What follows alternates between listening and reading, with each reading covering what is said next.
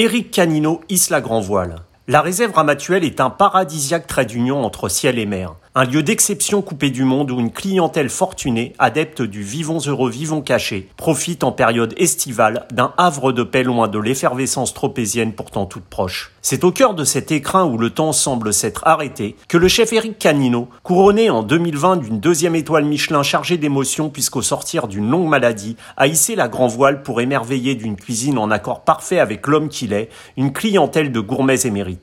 Au centre de création culinaire baignée de saveurs méditerranéennes, le manger sain s'invite tel un fil conducteur à l'inspiration de ce chef aussi discret qu'inventif pour faire naître des mets d'exception qui se veulent une ode aux producteurs locaux, aux légumes, herbes et autres aromates de la région. Allez, on met les voiles. Une interview signée Agent d'entretien. Éric Canino, bonjour. Oui, bonjour Nicolas. Alors Eric, euh, lorsqu'on arrive, euh, comme c'est mon cas, pour la première fois à la réserve Ramatuelle, on est d'abord euh, subjugué par ce cadre idyllique et, cette vue donc à, couper le souffle avec la mer à proximité. Même si ce cadre est devenu aujourd'hui ton, quotidien depuis pas mal d'années, est-ce que justement il infuse encore en toi comme une merveilleuse source d'inspiration pour tes, recettes? Oui, bah, bien sûr. Quand on arrive ici, bah, déjà dès qu'on franchit le portail, c'est un havre de paix on se sent très bien, on se sent vraiment ailleurs et on s'évade. Et c'est vrai quand j'ai pris mes fonctions ici, ma cuisine, je l'ai dirigée beaucoup vers la mer et vers les légumes. Et j'ai changé carrément ma cuisine aussi. Une autre vision, plus léger, plus épurée euh, par rapport au vent, par rapport à la couleur du bleu de la mer et la verdure c'est sûr que c'est une source d'inspiration. Guy Savoie me disait que sa définition de la grande cuisine, c'était la, transformation en joie, en plaisir, en émotion d'un produit. Est-ce que tu partages toi aussi cette vision de la gastronomie? Est-ce que cette transmission euh, d'émotions à ceux et celles qui viennent euh, prendre place à la table de ton restaurant La Voile, est-ce que c'est ce qui t'anime quand tu penses une nouvelle recette? Oui, Guy, avec l'expérience qu'il a, a tout à fait raison. C'est vrai que les gens qui viennent ici, il faut leur donner un peu d'émotion. Déjà, ils ont l'émotion déjà dans le lieu qui est magique. Et après, il faut leur donner dans l'assiette. C'est-à-dire, nous, on a la chance d'avoir un peu des producteurs autour de nous. On a la mer, euh, le côté marin. Et c'est d'avoir donné des, émotions à ces clients-là. Et des fois même, on arrive, euh, certains, à les faire pleurer de, plaisir. Et, ce qui nous rend émus, qui nous motive encore plus à faire mieux et à trouver d'autres fournisseurs et d'autres, et d'autres recettes en même temps. Parce que ça fait partie du quotidien. Et, grâce à ces gens euh, qui viennent de découvrir notre cuisine, ça nous motive. Et parce qu'on sait justement que le métier de chef, c'est un métier très compliqué, surtout toi quand c'est quand même très cadré sur une saison, la saison estivale, euh, où c'est un vrai rush, un coup de feu. Est-ce que justement la motivation vient de ces moments dont tu parles, où une personne va avoir les larmes aux yeux en mangeant une de tes créations, et c'est cette récompense-là que tu vas chercher et qui est ta source de motivation première?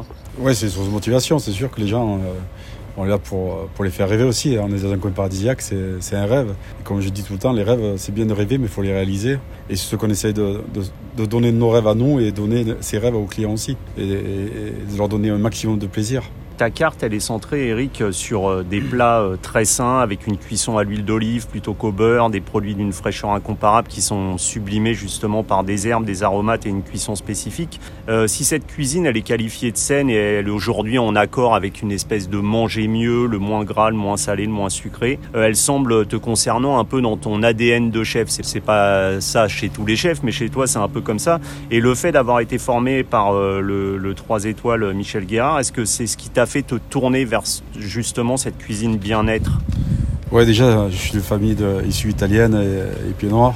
Ça fait que la cuisine méditerranéenne, bon, ça c'est déjà l'ADN. Je suis du Sud.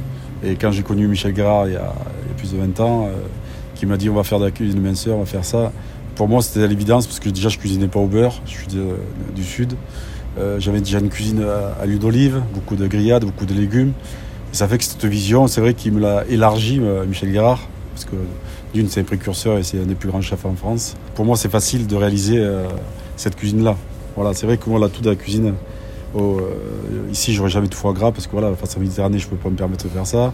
Et c'est pas ma cuisine aussi. Euh, la complication de ma cuisine, ça a toujours été de mettre en avant d'abord le légume, après la sauce et après, par exemple, viande ou poisson. Voilà. Mais la vraie valeur, pour moi, c'est le légume, la base.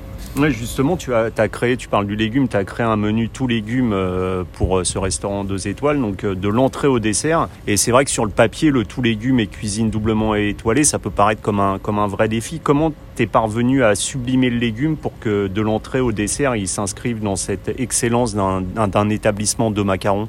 En fait, c'est un peu un challenge, une revanche. Parce que quand je suis arrivé ici, j'étais un peu critiqué. Il y a 14 ans, en 2009, quand on a ouvert, de dire que je faisais une cuisine bien-être, une cuisine légère. Alors les gens, ils disaient, oui, là-bas, il faut pas les manger parce qu'il fait maigrir les gens.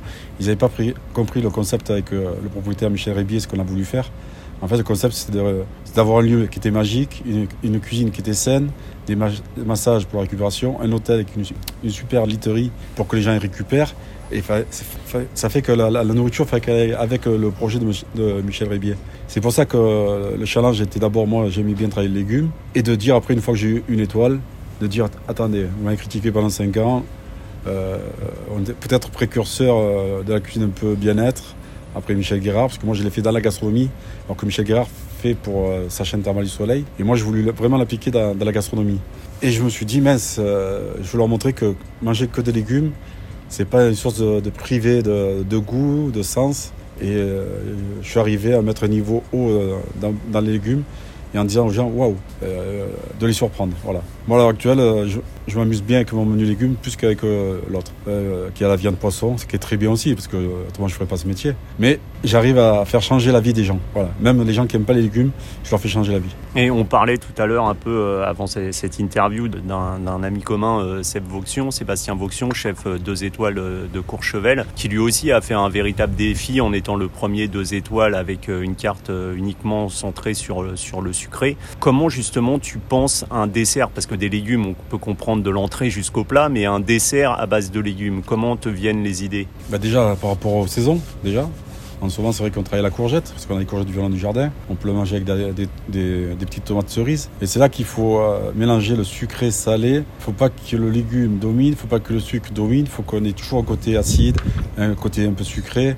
Et il faut surprendre euh, notre euh, dessert courgette. On a même euh, des olives, courgettes, olives et tomates cerises. Avec une glace à base de fromage blanc qui rafraîchit tout. Voilà, c'est le mélange d'essence et des saveurs. Et, Eric, on se demande toujours comment vient la, création d'un chef, cette idée de départ qui fait naître un plat. Toi, tu vas puiser tes sources d'inspiration où en général? Ça vient comme ça aussi. C'est vrai que je peux aller dans mon jardin, je peux aller dans un marché, je peux lire un bouquin et voir une image. Et dans ma tête, je, vois tout différemment. Et c'est là que je, des fois, en discutant même avec mes cuisiniers, je dis tenez, on va faire ça, ça, ça. Un, il donne une petite idée. Des fois, un qui donne même une petite bêtise, mais la petite bêtise, elle va la réaliser en, rêve pour nos clients parce que du coup, le mélange, en parlant, en discutant, euh, on arrive à, trouver des sens et des saveurs. C'est ça qui est, beau parce que euh, la création, moi, elle est plus euh, instinctive. Si je réfléchis trop, j'arrive pas. Si c'est plus instinctif par rapport à des odeurs, par rapport à un lieu, par rapport à, et aux saisons, beaucoup les saisons. Déjà, il faut respecter ça. Et donc tu dis c'est instinctif, donc je suppose que tu fais des essais, ça marche pas toujours du premier coup. Donc des essais maintenant avec l'expérience, oui, ça marche à 80-90%. Avant, euh, quand je commençais le métier, c'était 20-30% ou 0%. Maintenant avec l'expérience, j'arrive à 80-90% parce que je me suis créé mon univers. Voilà. Après les 20%, ils sont plus durs à régler. Il nous faut encore 3 ou 4, 4 essais pour le régler, mais c'est plus facile. C'est un peu comme un musicien avec les notes, c'est-à-dire qu'il a déjà avec les notes qu'il imagine la partition. Toi, c'est un peu la même chose, c'est-à-dire, je suppose, as une bibliothèque de saveurs euh, en toi qui fait que tu sais déjà à quoi va ressembler un plat en le pensant. Oui, ben, l'ADN l'ai déjà, euh, c'est les légumes qui est... Déjà, sans huile d'olive, voilà, à la base c'est l'huile d'olive, le légume, et après on travaille euh, la viande, le poisson et, les sauces. En, 2021, Eric, euh, en compagnie du chef nouvellement 3 étoiles, Arnaud Donquel, Philippe, et avec Philippe Collinet aussi et Vincent Maillard, tu fêtais sur la célèbre place d'Hélice à, Saint-Tropez. Les chefs et les producteurs de la région, on sait que d'ailleurs tu privilégies les circuits courts et dans ta cuisine. Quels sont les producteurs avec qui tu t'entoures et justement comment tu les sélectionnes pour bonifier leurs leur produits d'exception comme ça? C'est vrai qu'à 2009, il n'y avait que, pas de producteurs pratiquement. Maintenant, il y a 3-4 qui commencent à s'installer et c'est pour ça qu'on est obligé de donner cet engouement à, ce fait des producteurs pour que de plus en plus de gens viennent s'installer dans, dans le golf. Parce que c'est vrai que Saint-Tropez, c'était vis-à-vis du regard des gens, c'était c'était la fête. On parlait que de ça, il n'y avait que la fête, il n'y avait pas de havre de paix comme chez nous.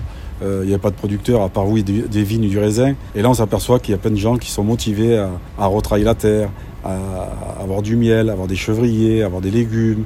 Euh, on a même des pêcheurs, des pêcheurs euh, qui, viennent s'installer Il y a un engouement qui est en train de, revenir, j'espère. Et euh, plus le Covid, ce qui a apporté aussi, euh, ça a ouvert beaucoup une autre vision pour les gens, pour les consommateurs et pour nous aussi.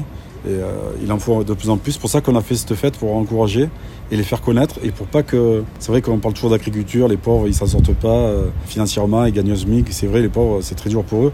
Et nous, le but, c'est d'avoir fait ce marché et de les faire connaître vis-à-vis d'autres professionnels et d'autres particuliers. C'est-à-dire, on a invité plein de chefs de Paris, de, Reims, de partout, de Champagne, euh, d'Europe, euh, de, Belgique, pour qu'ils arrivent à voir ces adresses, à aider ces gens, à les motiver comme nous, nos clients nous motivent à faire des bons produits. Et nous, c'est de, motiver d'autres chefs à les faire travailler aussi. Et mmh. montrer, voilà, Saint-Tropez, c'est pas que la fête, c'est pas que le bling bling. Il y a des gens aussi euh, qui sont derrière dans, qui travaillent la terre. Tu évoquais justement ce, Covid qui a été euh, difficile pour tout le monde et euh, ça a eu quand même un effet positif. C'est ces circuits courts dont tu parles. De plus en plus de gens se sont tournés euh, vers les circuits courts. Aujourd'hui, la situation géopolitique en partie explique l'inflation de plus de 6%. Comment on fait concrètement euh, aujourd'hui quand on est face à cette inflation et qu'on n'a pas un budget illimité pour pouvoir se permettre d'aller chez le boucher ou chez le primeur? Est-ce que toi, tu aurais des conseils à donner justement aux gens qui, pour pas qu'ils se ruent dans les grandes surfaces? Bah Déjà, euh, il faut savoir acheter. Déjà, comme on dit dans la vie, euh, on meurt pas de faim, mais on meurt de soif. Ça fait que l'alimentation, on le vient en second plan. Et quand on vient en second plan, c'est vrai que les grandes surfaces, ce qui sont forts, c'est qu'ils vous mettent le prix des étiquettes, mais pas le prix au kilo. Et quand on va chez un boucher, on voit le prix du kilo et pas le prix du morceau. Et c'est là qu'il faut arriver à comprendre et à comparer le, prix du kilo déjà au départ et se dire vaut mieux aller chez un boucher qui vous coupe la viande fraîche au ce moment. Peut-être ça va vous coûter le même prix ou peut-être moins cher. Mais commandez tous les jours. C'est-à-dire, les grandes surfaces, euh, sans les critiquer, c'est qu'ils font des, sortes de promotions. Vous avez acheté 2 euh, kg de carottes pour un prix, un tel prix. Mais 2 kg de carottes au fond de votre frigo, à la fin, vous les jetez. À la sortie, vous perdez de l'argent. Alors, vaut mieux acheter des courses régulièrement tous les 2-3 jours, je dis pas tous les jours, parce que tout le monde travaille aussi. Au lieu de faire des courses à la semaine ou à la quinzaine, comme il y en a qui font, il faut mieux privilégier d'acheter tous les 2-3 jours ses légumes, sa viande ou son poisson. Déjà, on ne mange pas de viande du poisson tous les jours, mais tous les légumes, on peut les acheter tous les 2-3 jours pour garder déjà la fraîcheur, les vitamines et la bonne conservation. Et après, la viande, il faut se faire plaisir avec du bon poisson, viande. On n'est pas obligé de manger des 300-400 grammes. Euh, il suffit qu'on ait 100-120 grammes. Euh, la quantité euh, et, se faire plaisir. il vaut mieux manger très peu avec de la qualité. Et c'est pas pour ça qu'on sera malade, hein. au contraire. On aura de, la qualité et, des super vitamines et de la super fraîcheur dans, tous les produits qu'on va prendre. Mais c'est vrai qu'on l'a vu pendant le Covid, les gens, il y a pas mal de personnes qui ont repris plaisir à cuisiner, ce plaisir qu'elles avaient perdu justement euh, parce que pris par le métro boulot dodo. Donc euh, c'est aussi du temps la cuisine. Donc c'est peut-être ça dont on manque le plus. Non, c'est juste la réflexion et l'envie, c'est tout. Hein. Moi, on peut faire manger en 15-20 minutes pour 4-5 personnes. Hein. C'est juste euh, un peu de volonté, un peu de réflexion. Euh, arrêter peut-être le portable, de regarder un peu, de, zapper dessus. Il faut prendre du temps pour, pour le partage. Parce que la vie, c'est quoi? C'est un moment de partage. déjà, nous, dans notre métier, si on n'aime pas partager et donner du bonheur aux gens, il ne faut pas qu'on fasse ce métier. Et la convivialité, elle se crée à table aussi, euh, même en famille, dans un restaurant, en famille. C'est là qu'on a le dialogue, qu'on a un discours. Si on n'a pas ça, on perd ce côté famille et côté convivial aussi à l'école, euh, j'ai lu dans une interview, tu disais que tu pensais euh, surtout à faire le con. Euh, puis visiblement, ton destin, il a pris une autre route lorsque le cuistot d'une pizzeria dans laquelle tu faisais la planche a eu un accident et que tu t'es proposé pour le remplacer. C'est vraiment à partir de ce moment-là que tu as eu, on va dire, le déclic et cette envie de te plonger dans le métier de, de chef? Ouais, c'était tournant de ma vie. C'est-à-dire, à, l'âge de 10 ans, j'ai eu des graves opérations. J'ai fait une sorte de tunnel sous la mort. voilà, je, je peux passer loin aussi. Ça fait que bon, quand, vous avez dit, quand on a 10 ans, que mon père était un ancien professionnel de football et que moi je, jouais au football aussi, que j'étais passionné par ça. Je pensais à faire déjà mes écoles de, football, tout ça. Bon, c'est vrai que le délire, ça m'a un peu coupé parce que voilà, j'ai eu 3-4 années difficiles. J'ai toujours été fou de moto et de mécanique aussi. Ça m'a toujours plu euh, tout ce qui est mécanique, voiture, moto, euh, ce qui est sportif. Et pur hasard, un jour, je, suis allé dans, pour me payer ma moto en fait. C'est pour ça que je suis allé faire la planche, que mes frères ils faisaient les pommes de terre, ils ramassé les pommes de terre, je les, je les voyais arriver, ils étaient cassés en deux et moi j'avais 13 ans, j'étais fou de moto, je dis il faut que je me débrouille, il faut que je me paye ma moto. Et à 14 ans, faut, je voulais pas perdre de temps. À 14 ans pile, il j'ai mon, euh, ma moto. Du coup je suis allé euh, dans cette pizzeria faire la planche, j'ai un ami euh, que lui a eu un accident, qui a eu les deux bras dans le plâtre et j'avais tout retenu de pendant un mois faire une très simple, c'était dans une pizzeria. Mais à 13 ans, je sais pas, j'ai peut-être eu l'instinct de retenir et de me dire, j'arrive à gagner ma vie avec ça. Et du coup, je dis, allez, en rigolant, je peux le remplacer pour faire ce qu'il fait. je suis allé au culot, voilà, et, ça a très bien marché. Ça m'a, ça m'a plu. Je dis bah, pourquoi je ne ferais pas ça, voilà. Tu, je suppose qu'à l'époque, tu t'imaginais pas que tu allais être un jour chef de la réserve doublement étoilé. Non, mais après, il faut prendre au jour le jour. C'est ça, il faut prendre la vie au jour le jour un peu. Ouais, après la vie apprend à vivre comme on dit, et, et après c'est les rencontres, c'est ça fait grandir. C'est notre métier, on en apprend tous les jours. Hein. Quand on est 18 ans, 50 ans, 60 ans, notre métier, on en apprend tous les jours. Et aujourd'hui, Eric, donc tu es chef euh, doublement étoilé dans un établissement de luxe, la réserve Ramatuelle, ce lieu paradisiaque. Mais c'est, je suppose, une clientèle, comme on l'évoquait euh, tout à l'heure, une clientèle cosmopolite et forcément fortunée. Est-ce que ce paramètre d'une clientèle, justement, qui vient des quatre coins du monde, euh, comme là, la réserve Paris avec Jérôme Banquetel, que j'ai eu aussi la chance d'interviewer, est-ce que c'est un élément que tu prends en compte lorsque tu élabores tes plats, tes menus, en fonction justement des, goûts de chacun? Non, je fais ma cuisine, mon ressenti. Déjà, par rapport au propriétaire, on mis d'accord sur le bien-être. Euh, on a respecté ce cahier de charge. Ici, il n'y a pas d'hamburger, il n'y a pas de club sandwich, il n'y a pas de frites. Parce qu'on a joué la, carte bien-être à fond. Euh, le propriétaire, il m'a dit euh, c'est lui qui a voulu ça. J'ai dit ok, mais par contre, si on joue cette carte, il n'y aura pas d'hamburger. Et il me dit ok. Bon, pendant 2-3 ans, on a été critiqués, ce qu'à dire à des Américains ou des clients suisses qu'il n'y a pas de burger, pas de frites et pas de club sandwich, c'était dur. Maintenant, c'est rentré dans les mœurs, c'est rentré dans, dans l'ADN de la réserve armatuelle. Et euh, c'est rentré, même les enfants, on leur fait euh, une entrecôte, un fil de bœuf et des pommes de terre sautées. Plus naturel, mais voilà, mais il s'est rentré dans les mœurs. Après, euh, oui, la, la réserve armatuelle, c'est, euh, je ne m'adapte pas aux clients. Euh, c'est eux qui sont adaptés plutôt au concept. Ils viennent ici maintenant pour ce bien-être. Comme je dis tout le temps, le plus dur en cuisine, c'est de faire simple. Et ici, la, deuxième version que je donne aussi, le luxe, la simplicité. Voilà. Je ne dis pas que ma cuisine est simple ni le luxe qu'on donne est simple, mais on veut que les gens ils se sentent à la maison. C'est différent d'un palace parisien, c'est différent. Déjà, c'est un lieu qui est magique et c'est havre de paix comme je dis tout le temps. Et les gens ils viennent vraiment pour, euh, pour se recueillir et pour avoir ce havre de paix vraiment. Et c'est pour ça que le concept on le fait à fond. Justement Eric, on parlait de ta cuisine, c'est vrai que bah voilà, euh, c'est compliqué de définir sa cuisine, mais si en quelques mots tu devais euh, expliquer à ceux qui n'ont pas eu encore la chance de venir la déguster, quels seraient les mots que tu emploierais pour définir au mieux ta cuisine? C'est une cuisine qui est, qui est technique en préparation, simple dans les mots et qui donne beaucoup d'émotion quand on la mange. Le restaurant euh, La Voile a obtenu donc une première étoile, tu le disais, euh, après euh, quelques critiques. donc cette première étoile qui a été quand même une vraie récompense en 2015, puis une deuxième en 2020. Tu as reçu donc en plein confinement et alors que tu sortais d'une d'une maladie, enfin on va le dire d'un cancer. je suppose que cette deuxième étoile, elle a eu une saveur toute particulière et ça a été quand même pour toi une superbe revanche sur cette maladie. Ouais, c'est sûr que la deuxième étoile est arrivée. Bon, c'est vrai que la première étoile, déjà, le propriétaire, on voulait pas de restaurant étoilé, on voulait vraiment cuisine bien-être. Bon, au fur et à mesure, on a monté le niveau sans chercher l'étoile, en se faisant plaisir. Vraiment, on a toujours visé le client. On a été récompensé la première étoile, c'était très bien, c'était honorant d'être dans le bien-être d'avoir une étoile comme ça déjà, on était très content. Après c'est vrai qu'en 2018 j'ai eu une maladie, j'ai eu un cancer. J'ai été soigné au mois de, j'ai fini au mois de mars 2019. Euh, euh, déjà on avait plusieurs passages Michelin, on se doutait qu'on pourrait avoir une deuxième étoile, mais on se doutait comme ça, sans se rendre malade, sans courir après. Mm. Et 2019 quand je suis sorti, bon, j'étais encore fatigué, mais on a mis euh, le paquet pour mes gars pour leur faire plaisir.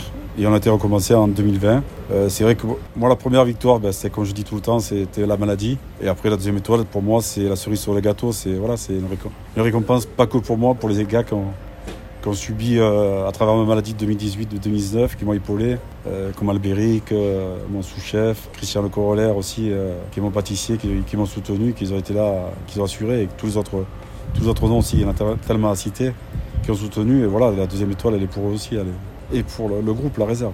Et je crois que justement, malgré la maladie, tu as continué à travailler le, plus possible. On a, on, a on, a coutume de dire que ce qui tue pas rend plus fort. Est-ce que le Eric Canino, justement, qui est parvenu à vaincre cette euh, maladie, est-ce qu'il a changé en tant que cuisinier ou même en tant qu'homme? Est-ce que ça lui a fait voir la vie d'une manière un peu différente? On voit différemment plein de choses. Il y a des trucs déjà au niveau de, sa cuisine, déjà la réflexion, déjà au niveau humain par rapport au personnel, plus le Covid, ce qui a apporté euh, euh, ce stress aux gens, cette angoisse voilà, il faut plus avoir de dialogue, il faut plus communiquer, il faut être plus attentionné autour de soi. Euh, c'est vrai que la maladie me fait beaucoup réfléchir. Moi, c'est vrai que des projets à long terme, euh, j'y pense pas, je vis au jour le jour et, et, toujours je prends du plaisir. Voilà. Toujours j'ai la chance d'être là et, de prendre du plaisir et, on fait les projets au fur et à mesure. Voilà, ça de faire des projets dans 5 ans, dans 10 ans. Euh, prenons ce qu'il y a à prendre. Et on l'évoquait, le, tu, disais que même le, le, grand, le directeur de, la réserve n'était pas focalisé sur une étoile, et puis la première étoile est venue, la deuxième étoile. Mmh. Alors je suppose qu'on a deux étoiles, forcément c'est un cercle déjà fermé. On pense au cercle très fermé, au Graal qui est la troisième étoile. Est-ce que c'est quelque chose euh, auquel euh, tu penses quand tu fais ta cuisine ou pas du tout Tu te mets pas la pression? Non, c'est sûr qu'une troisième étoile, comme tous les chefs, c'est des rêves aussi. Mais déjà d'en avoir deux, c'est déjà très bien. D'être déjà parmi les équipes, être en vie, euh, pour moi, c'est le plus important. On travaille pour, pour nos clients avant tout, parce que voilà, on est une entreprise avant. Trois étoiles, euh, voilà, ça se mérite et c'est pas nous de juger. on verra l'avenir, ce qui, ce qui dira. Voilà. Mais pour mm. l'instant, on va travailler pour, déjà pour nos clients, pour avancer, pour, pour rester fidèle à toi-même. Voilà, rester fidèle à soi-même. Voilà. Et alors cet écrin de rêve, donc qui est la réserve ramatuelle, c'est un peu quand même le thème du vivons heureux, vivons caché, hein, parce que c'est quand même assez difficile à trouver, c'est vraiment protégé. C'est un mode de, de, vie qui semble te correspondre, ce vivons heureux, euh, vivons caché, parce que toi tu te fais quand même assez discret et l'ostentatoire ne fait surtout pas partie de ton ADN. Mmh. Aujourd'hui, on voit bien que poussé par l'émission à succès qui est Top Chef et tous ces dérivés de programmes consacrés à la cuisine, le chef il s'est largement starifié. Toi qu'on voit peu finalement dans les médias, quel est ton point de vue sur ces chefs qu'on voit un peu plus souvent sur les plateaux de télé que dans leur cuisine.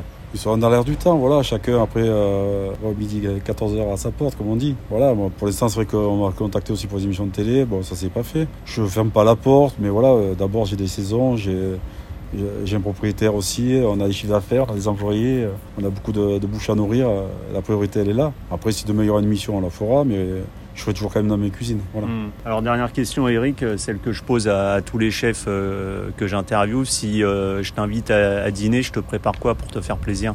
Le repas le plus simple, une bonne salade et un poisson grillé. J'accompagne ça d'un petit d'un vin ou pas? Un petit vin. D'un vin du coin? Un petit vin du coin aussi. Ok. Bon bah Eric, merci beaucoup pour cette interview et puis bah, à très bientôt. Merci et merci d'être venu. Au plaisir.